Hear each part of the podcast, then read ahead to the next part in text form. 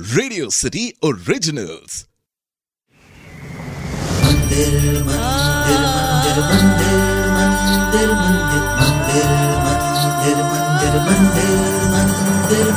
आस्था का प्रतीक यही। मन को शांति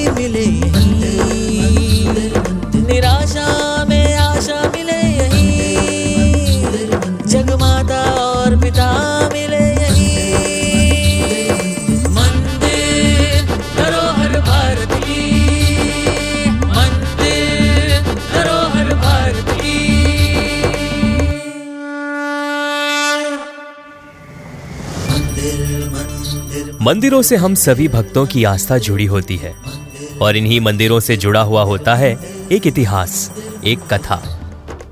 इन्हीं मंदिरों से जुड़े हुए इतिहास और कथा को हम जानेंगे इस पॉडकास्ट सीरीज़ पर, जिसका नाम है मंदिर, धरोहर भारत की।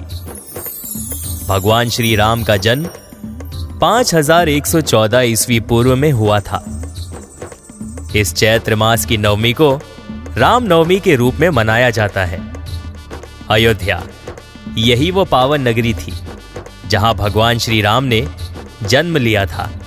मंदिर, धरोहर भारत की इस पॉडकास्ट सीरीज़ में। आज हम बात करेंगे अयोध्या राम मंदिर की। अयोध्या पहले कैलाश जनपद की राजधानी हुआ करती थी। महर्षि वाल्मीकि के लिखे रामायण बालकांड में एक उल्लेख मिलता है। कि अयोध्या 12 योजन लंबी और तीन योजन चौड़ी थी। महर्षि वाल्मीकि रामायण में अयोध्या का वर्णन विस्तार से किया गया है। रामायण में अयोध्या नगरी के सरयू तट पर बसे होने और उस नगरी के भव्य एवं समृद्ध होने का उल्लेख मिलता है। वहाँ चौड़ी सड़कें और भव्य महल थे। बगीचे व आम के बाग भी थे। चौराहों पर लगने वाले बड़े बड़े स्तंभ थे। हर व्यक्ति का घर राजमहल जैसा था। ये महापुरी बारह योजन, यानी छियानवे मील चौड़ी थी। इस नगरी में सुंदर, लंबी और चौड़ी सड़कें थी। इंद्र की अमरावती की तरह महाराज दशरथ ने उस पुरी को सजाया था।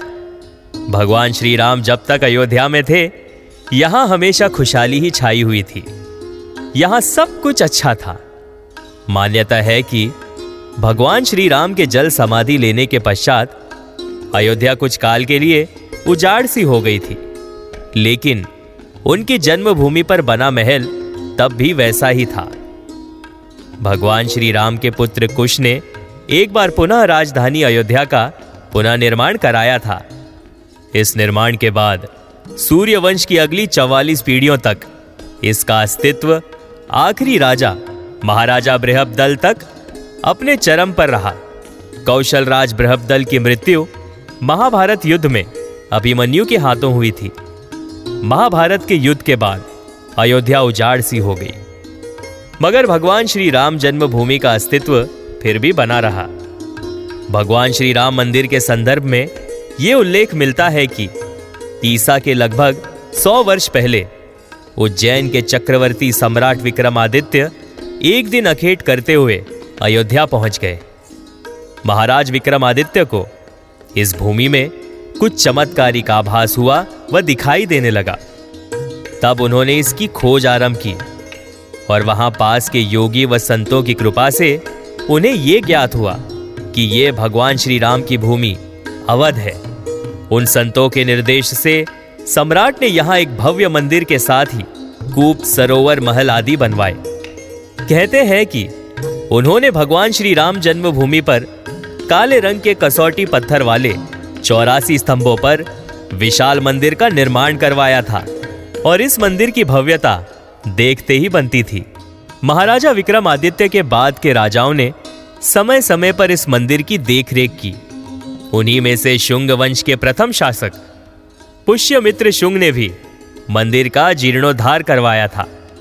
पुष्यमित्र का शिलालेख अयोध्या से प्राप्त हुआ था, जिसमें उसे सेनापति कहा गया है, तथा उसके द्वारा दो अश्वमेध यज्ञों के किए जाने का वर्णन है। अनेक अभिलेखों से ज्ञात होता है कि गुप्त वंशीय चंद्रगुप्त द्वितीय के समय और तत्पश्चात काफ़ी समय तक अयोध्या गुप्त साम्राज्य की राजधानी थी। गुप्तकालीन महाकवि कालिदास ने अयोध्या का रघुवंश में कई बार उल्लेख किया है। अयोध्या के विषय में कहते हैं कि चीनी भिक्षु फा हियान ने यहाँ देखा कि कई बौद्ध मठों का रिकॉर्ड रखा गया है। यहाँ पर सातवीं शताब्दी में चीनी यात्री हेंत स्यांग आया था। उसके अनुसार यहाँ 20 बौद्ध मंदिर थे तथा 3000 भिक्षु रहते थे और यहाँ हिंदुओं का एक प्रमुख और भव्य मंदिर था। जहाँ रोज हज़ारों की संख्या में लोग दर्शन करने आते थे, जिसे राम मंदिर कहा जाता था। इसके बाद, ईसा की ग्यारहवीं शताब्दी में कन्नौज नरेश जयचंद आया तो उसने मंदिर पर सम्राट विक्रमादित्य के प्रशिष्ट शिलालेख को उखाड़कर अपना नाम लिखवा दिया। किंतु पानीपत के युद्ध के बाद जयचंद का भी अंत हो गया। राम मंदिर के लिए मूल डिज़ाइन 1988 में अहमदाबाद के सोमपुरा परिवार द्वारा तैयार किया गया था। सोमपुर कम से कम 15 पीढ़ियों से दुनिया भर के सौ से अधिक मंदिरों के डिज़ाइन का हिस्सा रहा है। राम मंदिर के लिए नया डिज़ाइन, मूल डिज़ाइन से कुछ बदलावों के साथ 2020 में सोमपुर वासियों द्वारा तैयार किया गया था। यह मंदिर 235 फीट चौड़ा 360 फीट लंबा और 161 फीट ऊँचा होगा। मंदिर के मुख्य वास्तुकार चंद्रकांत सोमपुरा के साथ उनके दो बेटे, निखिल सोमपुरा और आशीष सोमपुरा भी हैं, जो आर्किटेक्ट भी है। सोमपुरा परिवार ने राम मंदिर को नागरा शैली की वास्तुकला के बाद बनाया है, जो भारतीय मंदिर वास्तुकला के प्रकारों में से एक है। इस मंदिर के विषय में यदि बात करें तो इस मंदिर परिसर में एक प्रार्थना कक्ष होगा, एक राम कथा कुंज एक वैदिक पाठशाला, एक संत निवास, एक यति निवास, संग्रहालय और अन्य सुविधाओं जैसे एक कैफेटेरिया एक बार पूरा होने के बाद इस मंदिर का परिसर दुनिया का तीसरा सबसे बड़ा हिंदू मंदिर है। प्रस्तावित मंदिर का एक मॉडल 2019 में कुंभ मेले के दौरान प्रदर्शित किया गया था। कर्नाटक के जाने माने मूर्तिकार अरुण योगीराज की बनाई गई रामलला की मूर्ति की प्राण प्रतिष्ठा अयोध्या में निर्मित भव्य राम मंदिर में लगाई गई है। कर्नाटक के मूर्तिकार योगीराज अरुण द्वारा बनाई गई मूर्ति को 22 जनवरी को राम मंदिर में प्राण प्रतिष्ठा के लिए अंतिम रूप में लगाया गया है और इस मंदिर को लेकर भक्तों में हर्षोल्लास है, क्योंकि इस मंदिर का 500 साल बाद पुनः निर्माण हुआ है और इस लंबे इंतज़ार के बाद भगवान श्री राम अपने सिंहासन पर विराजेंगे। अयोध्या के प्राचीन सिद्धपीठ, हनुमानगढ़ी, सबसे प्रसिद्ध हनुमान मंदिर माना जाता है। कहते हैं कि ये वही जगह है जिसे भगवान श्री राम ने लंका से लौटने के उपरांत अपने प्रिय भक्त हनुमान को रहने के लिए दी थी। और इस मंदिर की स्थापना करीब 300 साल पूर्व स्वामी अभय राम जी ने की थी। इस मंदिर के विषय में ऐसी मान्यता है कि अयोध्या में आने से पहले हनुमानगढ़ी में विराजित हनुमान जी के दर्शन करने चाहिए। वो इसलिए क्योंकि जब भगवान श्री राम ने हनुमान जी को रहने के लिए जगह दी थी, तब उन्होंने कहा था, अयोध्या में आने पर भक्त सर्वप्रथम भगवान हनुमान जी के दर्शन करें।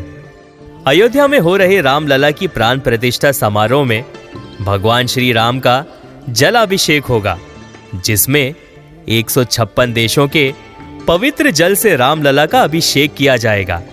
इसमें सबसे ज़्यादा आश्चर्य की बात यह है, मुगल शासक बाबर की जन्मभूमि, उज्बेकिस्तान से भी जलाभिषेक के लिए जल आया है।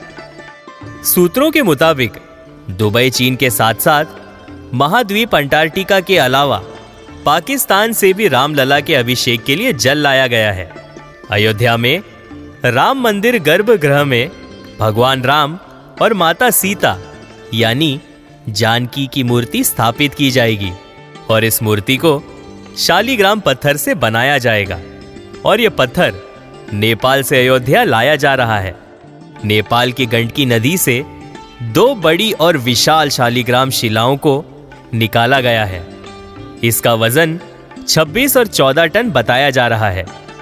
गुजरात के बडोदरा से 3610 किलो वज़न की 108 फीट लंबी अगरबत्ती अयोध्या राम मंदिर प्राण प्रतिष्ठा समारोह के लिए पहुंचाई जा रही है। अगरबत्ती को तैयार करने में लगभग छह महीने का समय लगा है। अगरबत्ती में अनेक प्रकार की जड़ी बूटियों के साथ साथ गाय का गोबर और गाय के दूध से बनी घी भी लगाया गया है। अगरबत्ती लगभग डेढ़ महीने तक चलेगी। और 50 किलोमीटर के क्षेत्र में अपनी खुशबू फैलाएगी। इस अगरबत्ती की चौड़ाई करीब साढ़े तीन फुट है। हम भगवान श्री राम से यही प्रार्थना करते हैं कि वे सदैव अपने भक्तों पर अपनी कृपा बनाए रखें और उन्हें सदैव स्वस्थ रखें, खुश रखें। तो ये थी अयोध्या राम मंदिर से जुड़ी हुई कुछ बातें। आप सुन रहे थे मंदिर धरोहर भारत की। Only on radio city